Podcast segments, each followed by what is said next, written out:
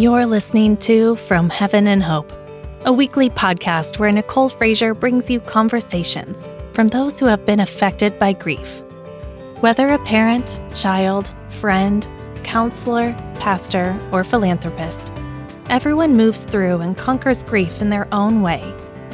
We know that what you're facing is a long road, but no matter how dark that road is, there will always be light. There will always be purpose from where they are in heaven to the hope you need to move forward. We want to help you on that journey. Here is today's episode. I am so happy to have my first guest here. Today we're going to hear from Rachel Terza, who is an amazing speech pathologist, mother, and friend. She's one of the many mamas that you will hear from in the coming weeks and months that has been through the ringer. But you'll soon see that she truly has found the rainbows following her storm. So here she is, Miss Rachel Terza. Hi, how are you? Hey, I'm good. Thanks. How are you? I'm good. Um, okay, so for anyone listening at home, uh, Rachel and I do know each other um, and have for quite a while. Rachel's sister Amy is one of my closest friends. However, uh, Rachel and I are connected on a different way, in a different way as well. We are part of that one in four statistic. We both suffered uh, from pregnancy and infant loss. So, Rachel, why don't you share with everyone a little bit about your story? Sure. So, um, yeah, my name is Rachel. I am um, 37 years old, um, and I have quite a history um, in terms of fertility. My husband and I met way back when, when we were 14, 15 or 16 years old, um, and have been together since we were about 18. We got married in 2010 after studying abroad in Australia for a couple of years um, at a dream wedding in Mexico um, and started to try to have kids after that. Unfortunately, we had a miscarriage first, um, which was devastating, but we knew that we would keep trying and, and keep moving forward. Then we had in 2012, we had our son Benjamin, who's now eight years old and just a complete joy to us. After Ben, um, we decided to start trying for more kids again and had a, a bit of a struggle. Um, but we did get pregnant again with twins in 2016. Um, unfortunately, that is the one that ended in the most devastating loss. Um, we lost our twins in early December um, at 28 weeks gestation due to a massive placenta abruption. Um, and they were born, they were both born still. Um, after that, we um, had another miscarriage um, and then in 2018, we welcomed our little rainbow baby, McKaylin. Um, and she's now two and just an absolute rainbow in our lives. totally. Um, when you, uh, so when you gave birth to the twins and even in the miscarriage situations, um, did you have anyone in your circle or anyone you knew that you could lean on for support um, during those times? Um, well, as you said, we we knew each other before, and and you had gone through something not at all the same, but similar in terms of um, infant loss. Um, but we didn't know each other super well. Um, I also knew of another girl who had just had um, a stillborn, um, but again, not not super well. Um, so it was hard. It was almost like I didn't think it would happen to me, knowing already knowing other people that it had happened to, you really feel like that that's not going to happen to me, and then it does. Mm-hmm. Um, I did get to meet another girl who um, we were connected together, who also suffered a mis- uh, stillborn um, in late December of the same year. So we actually became instant friends and were able to lean on each other, and are still awesome friends. So we have connected super closely through something so awful. Mm-hmm. Um, other than that, I leaned on family and close friends, but nobody nobody truly understands until they've gone through it, and I don't wish it on anybody. Right, of course. So you would say that you're uh, you're the person you look to the most for support is somebody that you connected with via. I'm not sure how you got connected, but the person you got connected with who had been through something similar. Yeah, it was actually um, our photographer. She oh, okay. she reached out and she said that she had another client who um, who had just suffered a loss too and wondered if we if she could connect us. So yeah, I would absolutely say the person that you could talk most openly with is somebody that has gone through it as well because they just get it. Mm-hmm. Yeah. So as far as people who um, hadn't been through it or like your general kind of friendship circle and family, what did you find the most helpful and not helpful in regards to support? Yeah. So for me, and I know it can be different for all different people, but for me, it was the ability to talk about them um, and to acknowledge that that they were.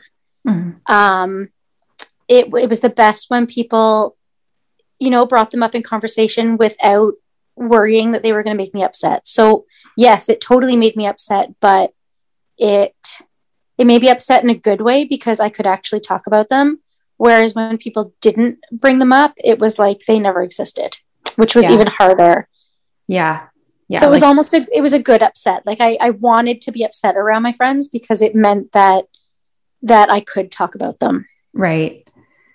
Man, yeah, that's that's so true. Because it, it doesn't change they don't leave your mind. They're never gone from your presence. No, so people are never going to bring them up and and make me think about them because it's never going to be like that. And right, they're they're always there. And I totally thought I was over this.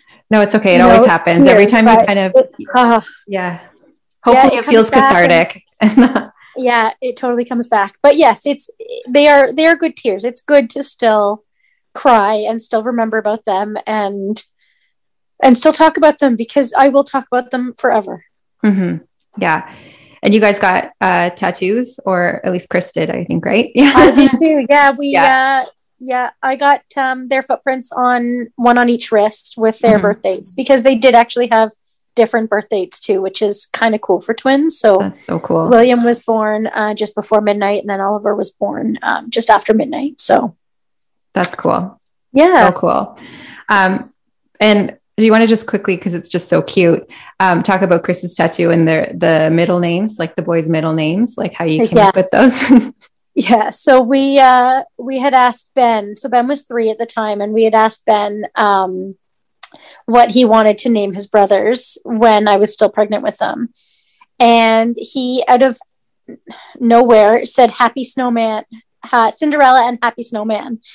and we were like, ah, yeah, right. Like as if we would ever name like two boys, Cinderella and Happy Snowman. And uh, and then when we were in the hospital and we were holding um, our babies, we kind of looked at each other and we were like, well, you know, why not? so so yeah, William William became William Cinderella Terza and Oliver became Oliver Happy Snowman Terza. And I, I laughed because someone way down the line is going to do our family tree and is going to find these babies that have these names on our family tree and and they're going to wonder what the hell we were thinking.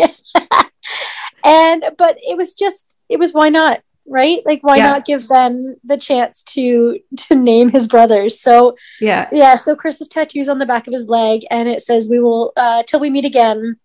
Um one sun we'll meet again one sunny day. It's a quote from a song. I can't think of it right now but um and then he has a little picture of a snowman and a little picture of a crown. And uh it's so yeah, cute. it, yeah. And such a nice way for ben to feel connected to them too right? Yeah because he yep, exactly. as he we grows wanted... up who knows what he'll remember because he was little. So exactly. Yes. we wanted to make sure that um they will always be a part of our lives. And and yeah this is ben's way of of being with them I think it's awesome. When the um, uh, complications happened with the twins, I remember where I was that night because I was actually with Amy that night. Yeah. Um, and and two pregnancy announcements came in, one of twins, and uh, and then the the next miscarriage that you had, another two pregnancy came announcements came in that night, and I was with Amy that night too. So strange. Yeah. Uh, it was Shannon and I, and so I just wondered, um, based on that, how did you manage uh, your emotions and the complexity of feelings with friends and family that were expecting without complication or seemingly uh, and then you know until at least McKaylin was born yeah um you know, it was hard. I always, I always kept saying to people um, that I, I could be happy for my friends, but still sad for myself at the same time. And I wanted people to, to get that even if I was sad about it, it didn't mean that I was sad for them because, um, you know, a baby is, is just the, the biggest joy that anyone can have. And I, I would never ever take that um, away from someone or that feeling because I don't want anyone to feel um, like they can't talk about it to me. So I always wanted my friends and my family to be able to let me know that they were pregnant, and and I would be 100% supportive and happy for them. Um, but yeah, there's always going there would have always been a sadness inside me. Mm-hmm. Um, I, I still get it. So we just found out friends of ours are expecting twins actually, and and there's still a little bit of a, a gut punch, right? Like I think the word twins is just such a trigger. Mm-hmm. Um, and and I was open with them, and I said to her, I said, you know, I'm so so happy for you, but like the word of twins just brings back every single rush of emotion and feeling and everything else and and am i excited to meet these twins absolutely like like i can't wait for them um mm-hmm. but there there's always going to be a, a, a hit of of feelings when I hear the word twins. Um, after McKaylin came, I, I feel like maybe it eased off a little bit, and other people like I was noticing every single pregnant woman that walked past me mm-hmm. in the, that first year before we tried again, and um, I feel like I'm probably not noticing that as much. But yeah, I would still say pregnancies and especially the word twins is still a trigger. Mm-hmm. So no do you, what. do you avoid it or do you have kind of tactics to kind of like get you through? Um, no, I don't, I don't avoid it. I don't think, I think that it's, it's almost a, a nice way just for me to remember them each and every time. So now every time I see someone that's pregnant or someone has a pregnancy announcement, I, I get that feeling of love for them inside. As you said, they're they're never out of my mind, but it brings them them fresh and, and I get the chance to kind of really think about them and, and bring them to the forefront of my mind and and really cherish that I did have them for a short amount of time, even though it wasn't wasn't at all what we wanted or hoped or or dreamt. Um, but at the same time, I also have to I have to know that McKaylin maybe wouldn't have been here if if what happened didn't happen and it's it's a really hard thing for me to kind of wrap around my head because I I wouldn't I wouldn't change what happened to, I would change what happened to the twins if I could but I wouldn't change McKaylin either so it's it's it's almost a constant battle in my head because how can I how can I want to change what happened to the twins without wanting to, to change, change McKayla. So yeah, yeah. So it's it's a it's a battle, but yeah, I understand that battle. I, I struggle with that same mentality, right? Like if if everything worked out, life would probably feel a little less painful, but then I wouldn't have Kyla. So I understand. Right. and, totally and you wouldn't, you wouldn't change it. So yeah, yeah. I, it's, it's hard to articulate that battle because again, people that don't get it, don't get it. Yeah. And even even if you have suffered a loss and then like that was like you weren't having any more or like there wasn't uh, I mean that's equally as sad but just the sort of conflicting in your mind is a little bit different because you yeah. can just say it wasn't supposed to happen but it's hard to say that. Right. When you have good stuff happen after too. So within your marriage did anything change? Do you feel like you grieved differently? How do you think you managed through I mean, both the miscarriages and the the birth of the twins. I would imagine the birth of the twins would be the most straining, but yeah, um, we definitely grieved differently. Mm-hmm. Um, I think Chris grieved more internally, um, and I grieved more externally.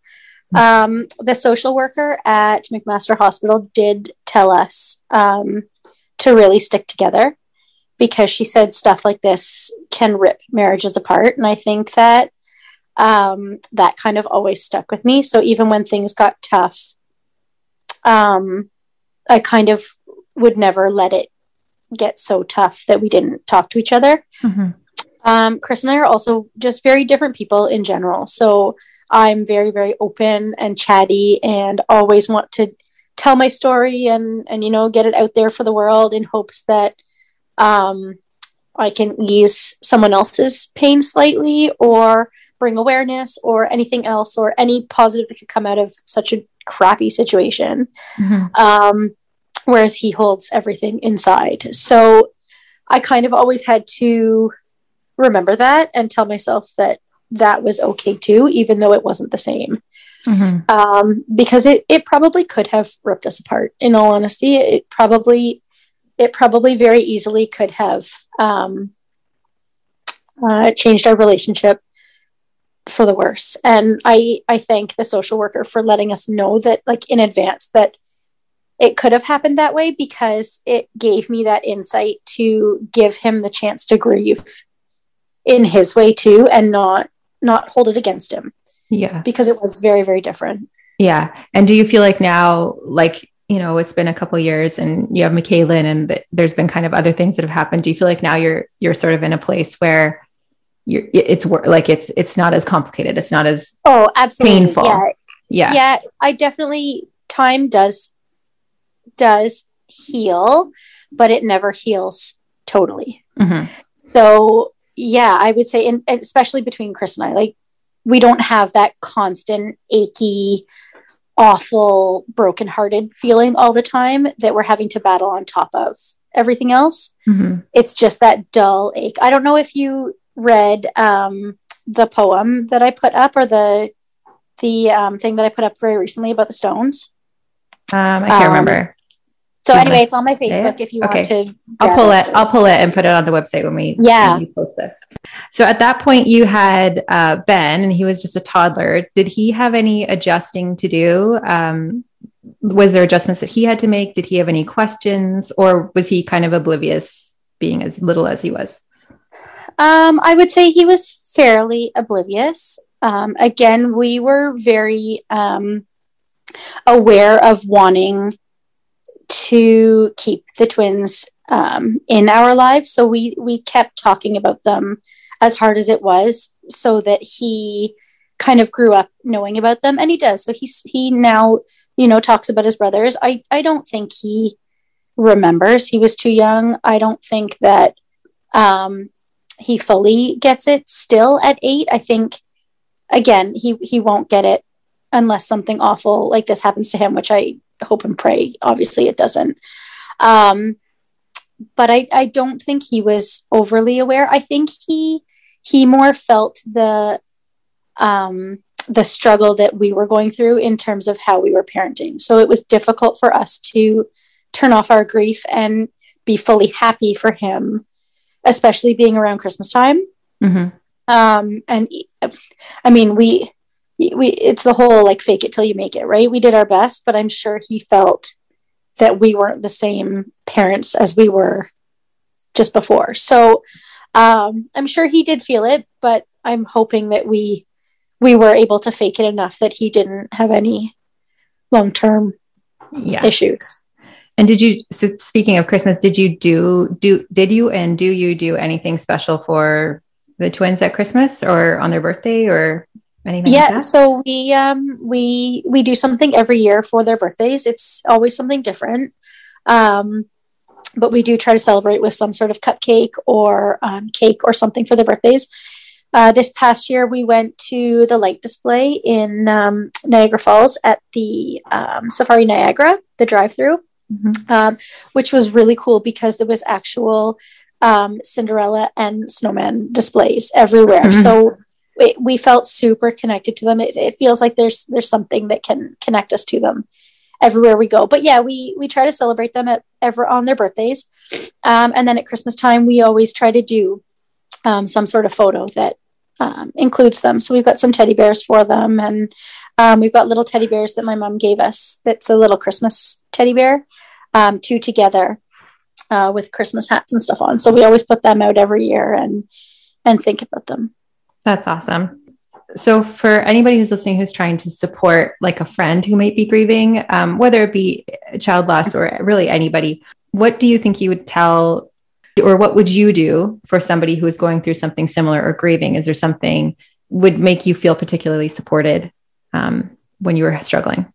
Yeah, I would find out what um, what kind of person they are. So I have another friend who lost a baby um, later on, and she was the total opposite to me. She did not want to talk about it at all.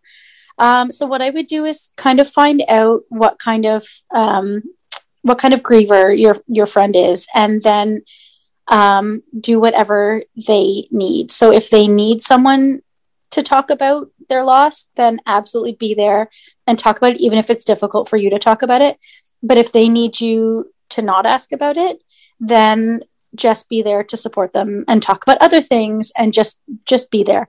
I really like the people that just dropped in and had a cup of tea with me and and chatted and for me talked about them was the best but i i really do going through this i see that there are people that don't want to talk about it too and that's it's okay so i i really as much as it, it's hard for me because i want to talk about it to everyone in the world i know mm-hmm. that i know that that's not the same yeah that's great that's great advice um, so when moving on to your pregnancy with McKaylin, did you find that you were then more anxious and worried throughout your pregnancy? And how did you manage those feelings if you felt that? Because at that point you would have had the like you would have lost the twins, but had two miscarriages as well. So how did you kind of yeah. navigate that? Uh yeah, the anxiety was definitely, definitely high. Um I have a fantastic doctor. So my my family doctor also delivers. Um, so I have had him since I was little, and um, and his support was was huge. And he he took in all of my anxiety and all of my feelings, and so I did my own research. Um, and I kind of let him know that I wanted to see um, the doctors in uh, Mount Sinai, the placenta doctor.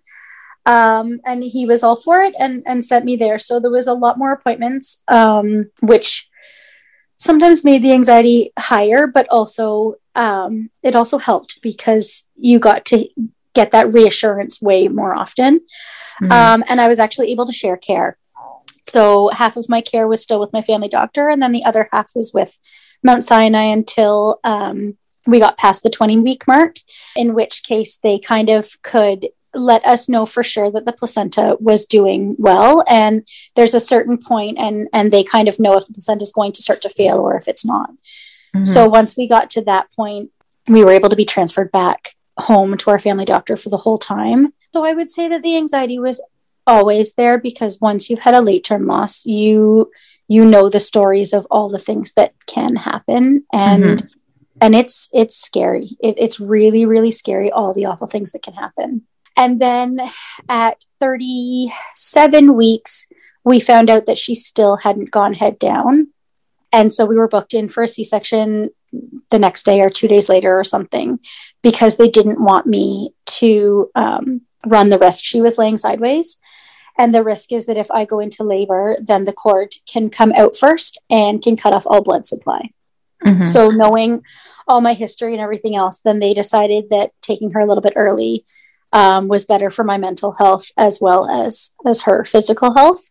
Mm-hmm. Um, so of course your anxiety goes through the roof again because you know she's another another possibly difficult birth, but those feelings all disappear in terms of of pregnancy anxiety the minute that you meet your little baby and then out comes the oh my goodness i have another baby that i have to look after and keep alive and so all those anxieties come in but yeah, I would say that the anxiety was definitely higher through her pregnancy, but I, I kept telling myself that um, everything was going to be okay, and and that seemed to help.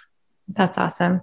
And so, as McKaylin gets older and as Ben gets older, do you do you find it bittersweet? Do you feel like you're thinking about the twins and where they would be, or or do you not? Do you associate them with someone completely different? Oh, absolutely. Uh, everything I do, I think what would our life have been like with possibly four children or three children or all boys or um, I go to the school and I see the the kindergarten kids going in and they would have gone to school last September and I, I think where we would have been then and and this pandemic and everything else and thinking oh my goodness I would have been homeschooling three boys with possibly a toddler running around or and it, it just there's there's definitely bittersweet days. There's definitely days that i laugh and think i honestly don't know how i would do it mm-hmm. um and then there's days where there's lots of pain too and i think that oh like what th- they could be doing this or w- one might be a hockey kid or one might be a soccer kid and and and the wonder of what would be um but i am able to to be very very very happy yeah. with what i have and so so grateful for what mm-hmm. we have so it's it's mixed emotions and and it will always be mm-hmm. mixed emotions so do you have any like strategies or things that you do to kind of kick yourself out of those like sad moments or is it just being grateful for where you are now? Um, it's pretty much just being grateful for what I am at now, where I am now. I do, I do give myself the time to grieve if I need it still. So my little moments alone, maybe like being in the shower or um, driving in my car by myself, I definitely give myself those times to to be sad because it's important to still to still feel it. There, mm-hmm. It's not going to go away, and if I if I just keep tucking it away and, and getting rid of it, then it, it's going to come out like a volcano. Yeah. At some point. So it's so important to give myself the chance to to be sad because you know what? It's something to be sad over and it's something I'll be sad over forever. So yeah. And there's no expiry date on grief. You're just going to kind of feel it when you feel it. But as long as you can kind of move through it, that's, I mean, that's Absolutely. all you can do. Yeah. Yeah. yeah. Um, are the uh, do you want to talk a little bit you've done a couple um, like initiatives in their honor like fundraisers and things do you want to maybe share a bit about that yeah sure so we um uh, one year after their birth i decided that i wanted to give back to mcmaster um i had such strong feelings about my care i had such wonderful care at that hospital and um, i couldn't have thanked the doctors and the nursing staff um, more it's so, very true. It's very true. They're very special. and so I decided I wanted to give back, and I wanted to give back to um, the neonatal unit and um, and help support the babies that did make it. So um, I we did a fundraiser, and, and, half of our fundraising money went to the neonatal unit, and then the other half of our money went to support um, other families that have gone through grief. Um, because they also put on twice a year, they put on um, a uh, like a remembrance celebration for families. And you can go in and you can uh, listen to others speak and you can light a candle for them. And it, it's it really really helped me. Um, so i wanted some of the money to go towards that and make sure that they could continue doing that for other families ongoing. Um, so we did a fundraiser and we raised i think we raised 5000 just over $5000 the first year and then the next year we did an online auction and raised over $6,000. So it was really, really, really great to, to give back. Mm-hmm. I hope to do another one in the future, but again, having McKaylin and then the whole pandemic just threw a wrench in everything. I feel you. I feel you on that one. So, we, we were doing something as well and had to put it on hold, but yeah, it so is what it we'll, is. We'll do something again, but yeah, yeah, it, it was also kind of nice to take a step back and yeah. and just deal with life as it is right now. But we sure. we will always we will always give back. Yeah. Uh, us too. And uh, actually, for anyone listening on uh, April 20th, we're going to be recording with uh, one of the reps from the foundation at Max. So she'll be talking a little bit about initiatives that people can do and ways to make you feel better, what the hospital awesome. could use, that kind of stuff. Are there any resources that you found particularly helpful, like books, um, podcasts, anything like that, either like when you were in the thick of it or afterwards? Is there anything that you would look to for support or for help? Yeah, you know what? There was a fantastic book called The Exact Replica of the Figment of My Imagination, I think, or something like that. Okay. Um, and it is it was a book about um, a woman who had suffered a loss, and then almost exactly a year later, she had a baby, and um, it was so she she was an author, and and she was able to write everything that I was feeling and able to articulate it in such a way that it just stood out to me and and I read it and I sobbed my way through the entire book but um it really it really made me it was a book that I was able to then pass on to my family and friends so that they could read and they could kind of feel what I was going through without me having to find the words because I I felt like I couldn't articulate it as well as she did. Mm-hmm. That's so awesome. yeah, it was a fantastic book and and written in a way um, that was an easy reader for anybody to read it. And that's good advice, actually, to give people that don't understand, um, but that care about you, a way to kind of understand what you're feeling without you have to go through the exhaustion and um, like emotionally exhausted task of of telling them like yeah exactly. i just I, i'm not an author and i i don't have the perfect words to articulate how i feel and mm-hmm. and i just feel like i want to i want to be able to tell my story in the most perfect poetic way but it just doesn't come out to really showcase my feelings it really it's hard yeah yeah well, I think it's great. So thank you so much. This has been awesome. It, before we go, is there anything that you want to share? Anything that we missed? Anything you want to say to anybody who's listening? Uh, no, I don't think so. But I'm always happy to be an ear for somebody that needs it. So if anyone you know needs someone that's gone through it and needs a support, I am 100% here, and I will leave my contact details with Nicole and anyone can reach out if they need someone because I do get it. And I, I just, I feel like I want to support as many women, families, couples as I can to get through this because you, you will get through it. it. It will be tough and it will continue to be tough and it will always be a part of you, but you, you do move forward. I don't think you ever move on, but you do move forward. Totally agree. Thanks so much. So there you go. Some pretty fantastic advice and perspective from a fellow angel mama herself. Um, if you want to check out anything about Rachel, you can review our show notes page on the From Heaven and Hope podcast website. Take care, everybody.